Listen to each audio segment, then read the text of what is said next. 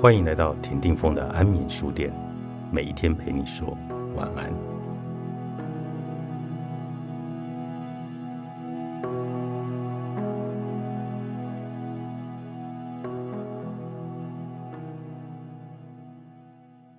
祝你遇上坏事，有挫折失败，才知道路走对了没。不知道自己能耐走到哪里，至少要知道自己能够忍耐到哪里。虽然经历洋洋洒洒的列出十项以上，对于自己专业领域的掌握度也很有自信，但很多时候未必是一件好事。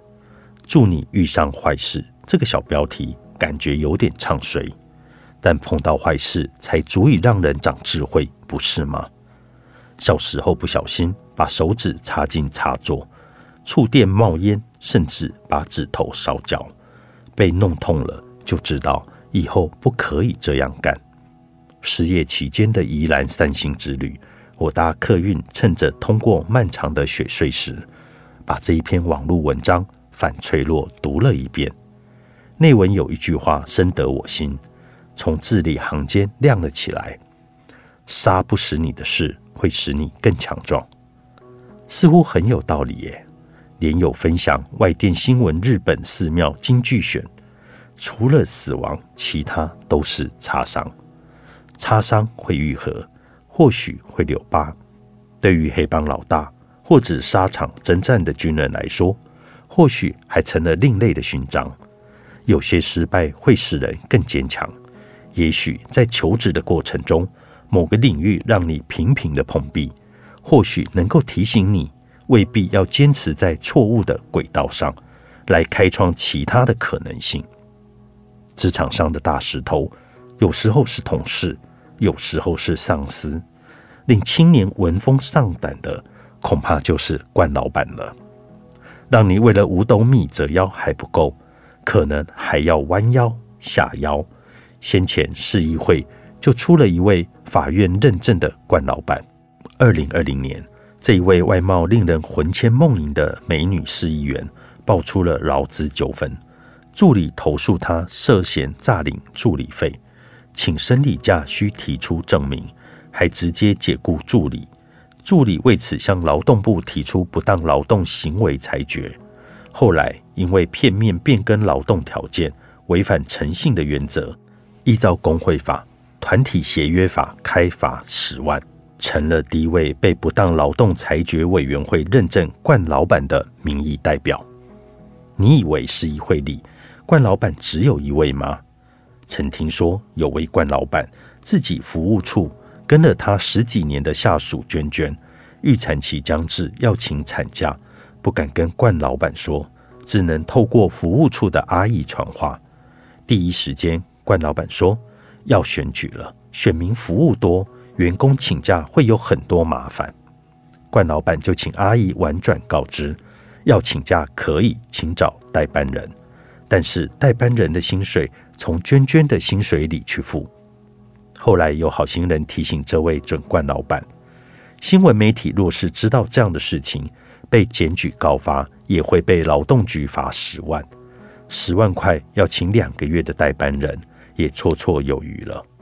这节俭的冠老板议员想了一想，说自己真的一时糊涂，忘记劳基法规定，于是就找自己服务处的另一个助理，也是他哥哥来帮忙代班，这才化解了这一个正途危机。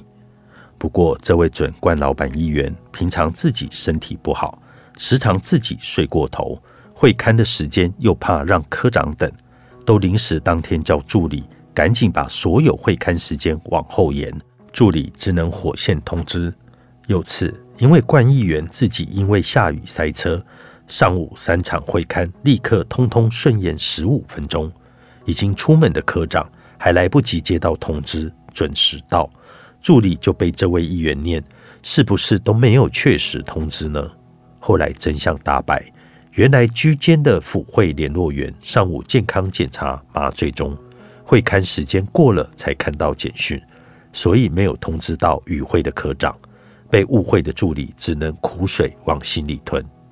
更有一次，听说其他研究室有位服务处助理瘦子，因椎间盘突出，腰疼的受不了，跟关议员说要去看医生，想休一天，因为真的痛到没法骑机车跟跑行程了。但关议员以只有他一个行程助理为由，坚持不给休假，还说你可以坐我的代步车一起陪跑，让瘦子整个大翻白眼。一谈到请假，这位官议员就只想到自己，怕耽误行程、服务，甚至光在研究室里也得要有人帮忙传递圣旨，召集各府会联络员来交办协调选民服务案，把联络员当成自己服务处的助理在用，要联络员去联系里长、陈情人，告知议员有在关心。遇到蛮不讲理又会贬低助理的冠老板。就要想着是一个来自神的考验。我们遇到挫折、低潮和困难时，其实是上帝开班授课。爱骂人的老板练个人修养与气度，和耳朵自动装聋的超能力；喜欢熬你下班时间的，则锻炼我们做事的效率。想要早下班，就用更聪明高效的方式来完成任务。就曾经传出。